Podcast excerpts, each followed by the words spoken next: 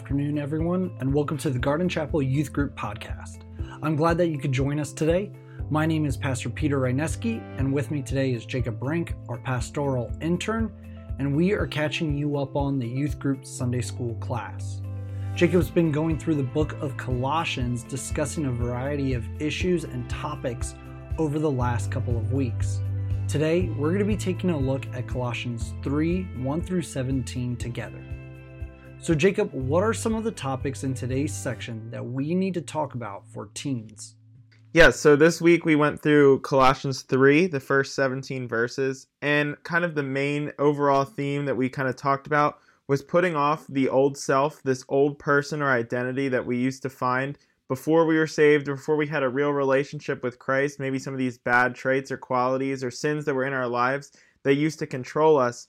And what happens with after we put off those bad sins, those bad uh, qualities in our lives, and we put on the new self, and we see what qualities should be coming out of a life that is uh, being lived for Christ, and what to what traits to look for as we move forward and mature in Christ.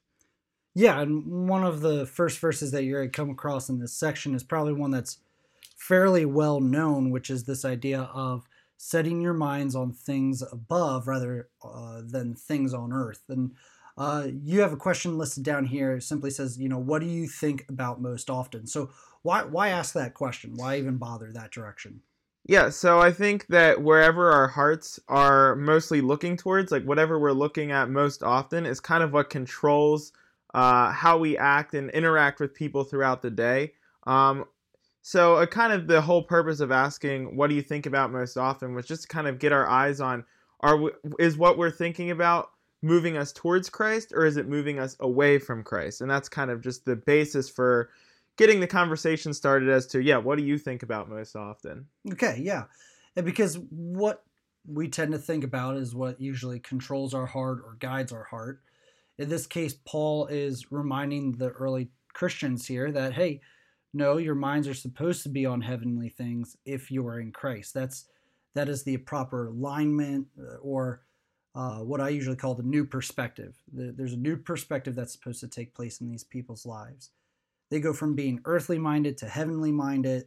Uh, they're going to see this whole concept of old versus new, the old self versus the new self here in the next uh, couple verses. And then uh, it also brings us to this idea of sin versus Christ, that Sin was present in our past life because we desired earthly things. Our mind was on earth. Uh, yet the change in Christ leads us to heavenly things, to things that we need to uh, focus on because we have a new self in Christ to live out God's love and holiness. Tell us a little bit about what Paul is trying to address to Christians here in the first couple verses. Yeah, so he's really trying to get across the idea that we've been raised in Christ. And this is kind of the idea as uh, like our identity with Christ becomes real when we establish the fact that because he rose from the dead, we were also raised with him. Like this is so getting that idea across kind of gives the idea that uh, because we have been raised with him, we should be acting just like Jesus did when he left the tomb. Like just as Christ didn't stay in the tomb, we don't stay in the tomb either. We don't live there anymore. And Now we have a new life that we can be growing towards Christ and serving others more each day.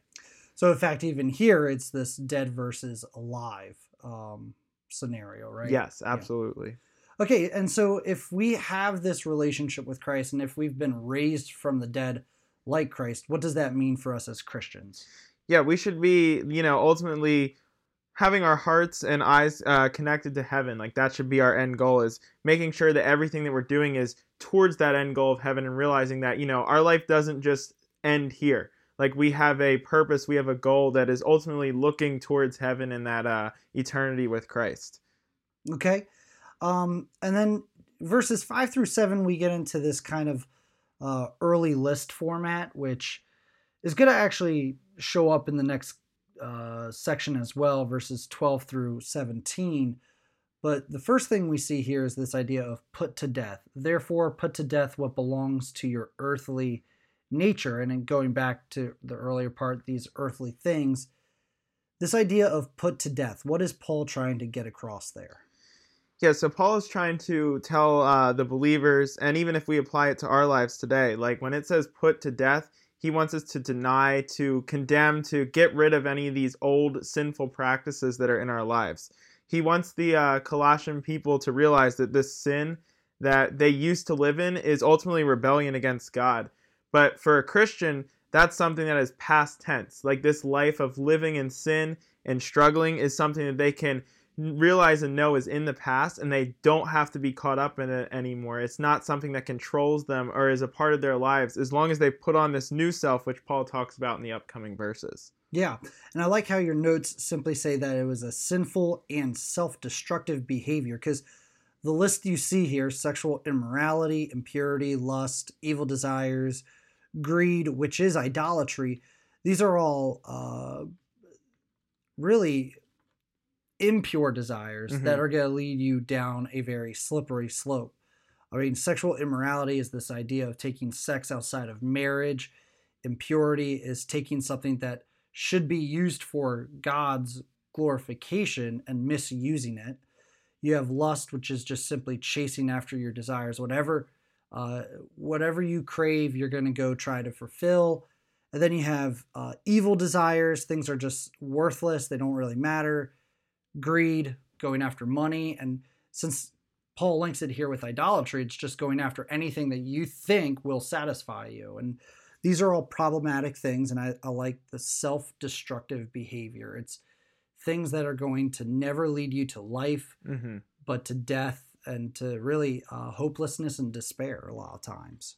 So Paul moves away from this uh, early list of earthly things or earthly nature and desires that we shouldn't be chasing after verses 8 through 9 he kind of moves away now he says hey put away the following things jacob what what is he talking about here yeah he almost is giving the idea of maybe things that we would think of as smaller sins maybe like attitudes or traits that aren't exactly you know maybe something huge like impurity or murder or something huge like that but these sins are still sins and that's what he is encouraging them is to not only get rid of these maybe bigger larger sins that are more out front and public, but even these little sins or desires that are in their lives as well. He's challenging them to get rid of those. Um, he gives off the idea of, you know, putting away this old self. And I kind of related it to the idea of, you know, putting off old these old habits the same way that you put off old clothes. Like when you outgrow clothes, or maybe they get holes or they get really dirty, something like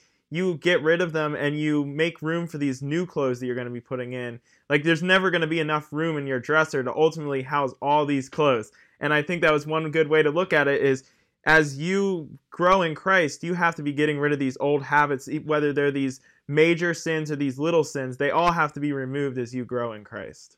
Okay. Yeah, and this this phrase put off. He he goes from, you know, put to death to put off. So uh, yeah, habits is definitely a great way of seeing this. Attitude is a great way of seeing this.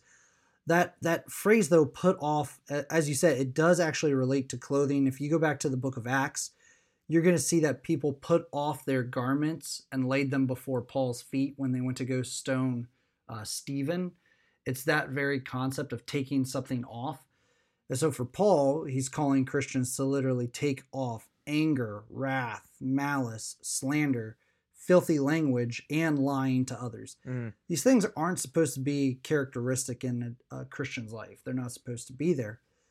But Paul doesn't just stay at this whole put off area. He says, okay, now you have a new life in Christ, you have a new self, uh, something that Jesus has done for you, and that should lead to a change. You want to talk more about that, Jacob? Yeah, so we talked about how this change should be that you are a new person in Jesus. Like you see overall change. Like this is something like you're renewed in knowledge. Like we kind of discussed this is like an idea to a desire to know God's word better, to understand him more and more. Like that we're created in the image of God. And I think that was something that was really cool to discuss more and more as we talked about the new self is that there is no like class, there's no race, there's no culture in all this. We are all equal in one in Christ's eyes as we put on that new self, as we all come to him, that we're all equal. Yeah, and and created in the image of God means we all have value before God. We're all mm-hmm. a part of his creation. He values each and every one of us. Um, and then yeah, like you said, Paul listing that there's no Greek, Jew, circumcision versus uncircumcision, barbarian, Scythian, slave or free. All who are in Christ are in Christ. It doesn't matter uh, what race or culture or class or ethnicity you're from. Um, I like your note here. No favorites, they're all equal. And in Christ, that's very true. We are all equal. Uh, we all stand equally before God uh, on equal playing field. But this change that God has made in us through His Son Jesus Christ, uh, when we when we have that personal relationship with Him, it doesn't just impact our inside and it doesn't just impact our standing before God. It changes who we are, right? It changes us from the inside out. Uh, and Paul moves on to this new life as a new man. So, what does that look like, Jacob?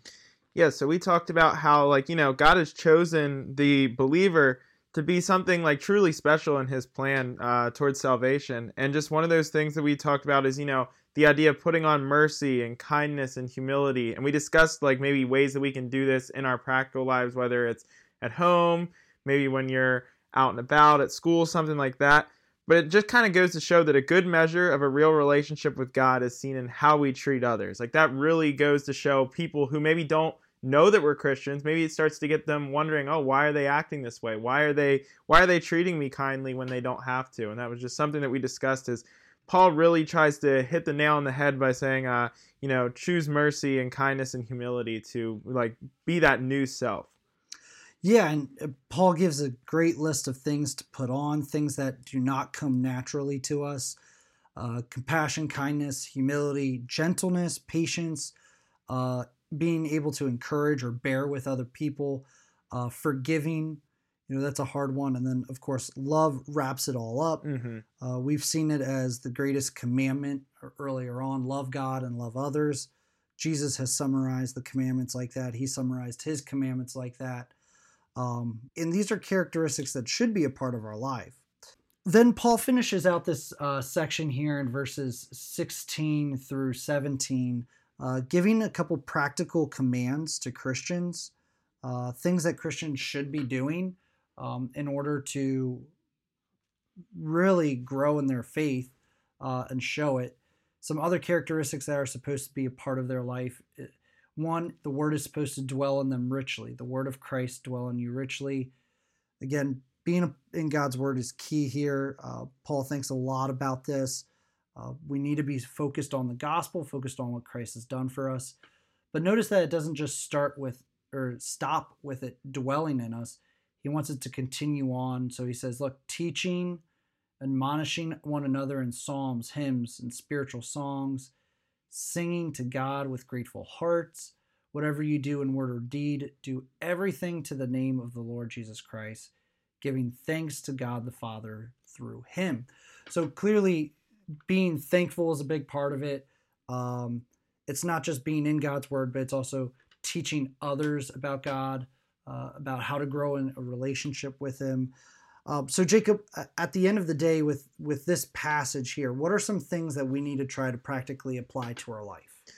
Yeah, I think some practical applications as we close is just you know making sure that uh, Christ is a priority um, and that we're seeking and setting our mind on the things above ultimately like heaven that final like ending for us as believers and that we should you know be bringing others to a saving knowledge of that as well so they can take part of that um, another one is to put off these old clothes for uh, the new clothes which is ultimately the image of christ becoming more like him each and every day and then kind of the final wrap up question that i had stated is is your relationship in Christ seen in the way you treat others. So if you were to leave the church building uh, after our Sunday school class, would people who don't go to church that uh, aren't believers would they be able to see that in the way that you treat other people? We hope that you guys at home will consider some of these things and think about them throughout the rest of this week. We want to thank you guys for joining in today.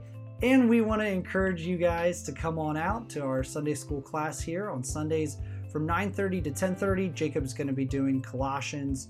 Uh, we'll ho- we hope to see you there.